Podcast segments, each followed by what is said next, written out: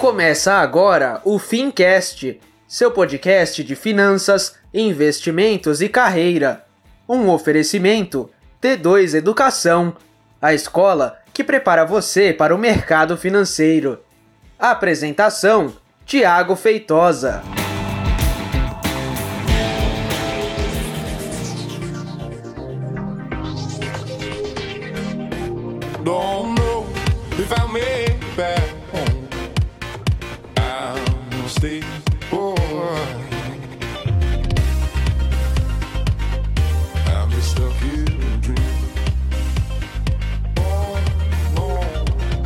Bem, seja então muito bem-vindo e seja muito bem-vinda ao Fincast.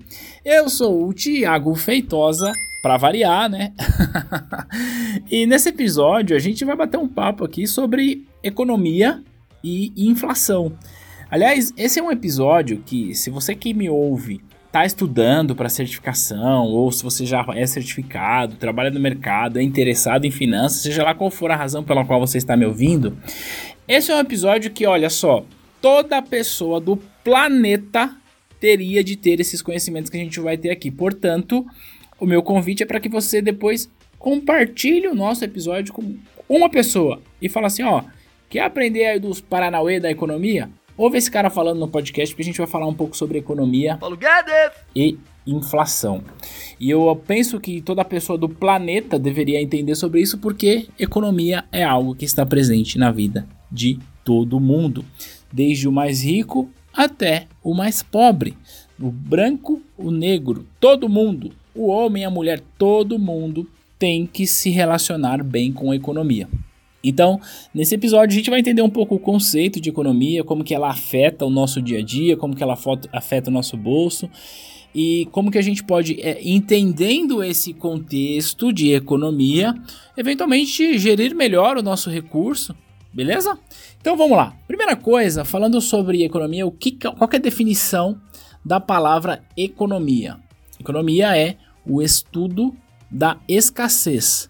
Porque não existe nenhum recurso infinito, ok? Então, dinheiro é finito. Água, que é outro recurso, é finito. Todo o nosso recurso, todo recurso que a gente usa é recurso finito. Portanto, é necessário que a gente estude esses recursos para que a gente possa, então, é, já que não é infinito, canalizar esse recurso para algo que tenha mais eficiência. Quando eu falo mais eficiência, estou dizendo tenho de canalizar este recurso que eu tenho para algo que vá me trazer mais retorno com menos esforço. Isso se aplica a dinheiro. Sim, claro, economia e dinheiro está totalmente relacionado. Ou seja, se você está ouvindo esse podcast enquanto pratica uma atividade física na academia, você está sendo eficiente com o seu recurso tempo. Se você ouve o podcast no trânsito, no ônibus, você está sendo eficiente com o seu recurso tempo. Então isso é economia, é você canalizar o recurso para algo que tenha mais eficiência. E aí, se tratando de dinheiro, que é um recurso finito, nós precisamos estudar esse fenômeno e como que a gente canaliza esse recurso de uma maneira mais eficiente, fazendo com que mais pessoas tenham acesso a mais recursos para que assim elas possam, com isso, melhorar as suas respectivas qualidades de vida. Portanto, uma pessoa que ganha mil reais hoje, se ela passa, por alguma razão, ganhar cinco mil reais, naturalmente essa pessoa terá um poder de compra maior, com isso poderá trazer um conforto melhor para si, um conforto melhor para sua família e assim as coisas vão evoluindo. Então ele vai, esse sujeito pode, por exemplo, tirar o filho da escola pública e porque ele passou a ganhar mais, colocar o filho na escola particular. Só que quando ele faz isso, a escola particular vai precisar necessariamente cobrar mensalidade, mas necessariamente empregar um professor. Portanto, olha só, quando uma pessoa passa a ganhar mais, ela consegue gerar a economia ao ponto de, numa escola, gerar emprego professor, e esse professor tem renda, ele vai no supermercado comprar arroz, que o supermercado vai empregar o caixa, que vai empregar o cara que produz, e assim a gente vai canalizando o recurso para eficiência. Tudo bem? Aí, Diante disso que eu tô falando, pode ser que você pense assim, ora, então é fácil resolver isso. É só a gente aumentar o salário de todo mundo, que vai todo mundo ficar feliz. Se o cara ganhar mais, ele gera emprego. É, então, economia é estudo de escassez. Dinheiro não é infinito. É exatamente por isso que o aumento de salário não pode acontecer desta forma. Não pode acontecer de maneira arbitrária. O aumento do seu salário, ele deveria estar relacionado não à boa vontade do presidente, mas deveria estar relacionado à sua produtividade. Quanto mais você produz, mais você ganha. Esse deveria ser o indicador correto de aumento de salário. Por quê? Imagina que a gente resolve então, já que se eu aumento o salário eu consigo gerar mais emprego, vamos fazer assim. Então agora é, o professor da escola particular vai ter de ganhar 6 mil reais por mês. O que, que ia acontecer com o valor da mensalidade? Naturalmente, aumentar. E por isso, algumas pessoas não teriam dinheiro para colocar os seus filhos na escola particular. E se algumas pessoas não têm esse dinheiro, esse professor está desempregado. Portanto, ele não ganha mais o que ele ganharia. Ele tem a promessa de ganhar 6, mas ele não ganha porque não tem emprego para ele. E isso se aplica para toda a cadeia. Então imagina que o caixa do supermercado agora tenha de ganhar 6 mil reais, 7 mil reais por mês. Ó, oh, que legal, né? Como diz o canal do Otário. Oh, que legal! Não, não é legal isso. Porque se o caixa do supermercado precisar ganhar 7 mil reais por mês de maneira obrigatória, o que, que vai acontecer? O dono do supermercado vai falar: opa, peraí, o custo da mão de obra está mais cara. Eu necessariamente tenho de aumentar o preço do arroz tenho de aumentar o preço do feijão. E aí o que, que vai acontecer? Quando a gente for ao mercado comprar arroz e feijão, vai estar tá caro, a gente vai comprar menos. Se a gente vai demandar menos, o dono do supermercado vai ter que mandar o caixa embora. E se não vende, o cara que produz arroz vai encalhar com arroz. O que, que eu quero dizer com esse exemplo? Que em economia a gente tem que tratar os recursos com eficiência. E tratar com eficiência é respeitar o preço das coisas e entender que o preço das coisas sinaliza para gente uma escassez correta, escassez de estoque. E quando eu falo preço das coisas, é inclusive preço de salário. Porque caso a gente não tenha esse estudo completo de aumentar o salário via produtividade, de tentar aumentar o salário das pessoas de maneira artificial, porque se as pessoas ganharem mais, vai gerar mais não sei o que, blá blá blá, o que, que vai acontecer por consequência é inflação. Então eu, honestamente, prefiro ganhar mil reais e ter o poder de compra de mil reais do que ganhar 10 mil reais por mês e ter o poder de compra de o equivalente a 500 reais. Isto é inflação. Se você quiser entender a prática de como isso funciona, é só olhar para o nosso vizinho Venezuela, porque lá o salário é um pouco mais do que um milhão de sei lá quantas mil moedas que eles têm.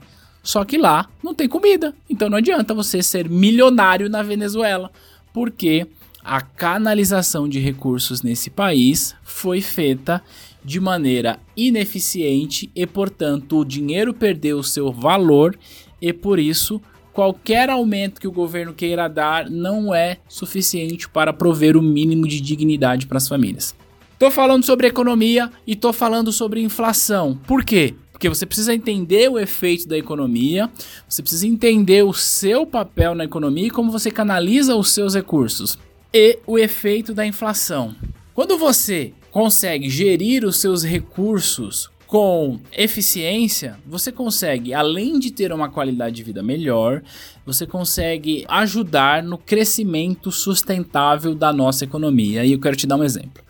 Imagina que você sobrou lá na sua conta mil reais por mês. Aí você fala assim: ah, sobrou mil reais aqui, eu posso com isso comprar uma debenture da CCR. A CCR é uma empresa que constrói estradas. E quando você compra uma debenture, você está investindo o seu dinheiro. E aí a CCR te diz: olha, eu vou te devolver esse dinheiro daqui a um tempo com uma taxa de juros lá previamente acordada. Então, para você, o que, que é isso? É um investimento. Para a CCR, o que, que é isso? É um financiamento. A CCR vai captar o seu dinheiro de outros investidores. Com mais dinheiro, a CCR vai construir uma estrada linda, maravilhosa que vai ligar não sei o que, não sei aonde. Na construção da estrada, necessariamente, ela vai gerar empregos para aquela sociedade ali que está trabalhando. Com a estrada pronta, ela vai melhorar a eficiência de eventualmente, sei lá, escoamento de produto do agronegócio. E lembra que eu falei nesse episódio? Um jeito que a gente tem de aumentar o salário das pessoas é aumentando a produtividade. Então, quando você aumenta o seu poder de poupança e financia iniciativas, seja da CCR ou de qualquer outra empresa, você está diretamente contribuindo para o crescimento econômico social. Com isso, aumento de salário, aumento de arrecadação e aumento de qualidade de vida, sem que haja tanto impacto assim na inflação. Porque o grande desafio das nossas autoridades econômicas, e é sobre isso que a gente vai falar no próximo podcast, é fazer com que a nossa economia cresça de maneira sustentável, gerindo os recursos de maneira eficiente e distribuindo esses recursos, o acesso a esse recurso de maneira eficiente para toda a sociedade, sem que isso as prejudique em função da inflação. É um baita desafio e é sobre isso que a gente vai falar no próximo episódio. Beleza? Então esse episódio eu queria só trazer esse overview sobre economia, sobre inflação, como que as coisas funcionam, a sua importância de ter aí a sua poupança, porque você vai ter aí um futuro mais tranquilo e mais do que isso, contribuir para o crescimento econômico do nosso país.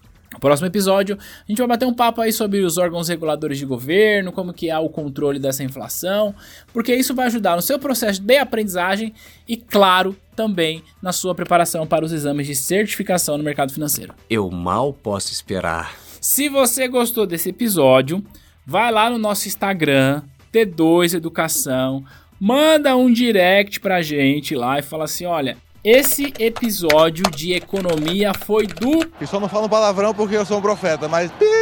Foi, foi bom, foi bom, não precisa falar outra coisa não. Fala, ó, foi da hora.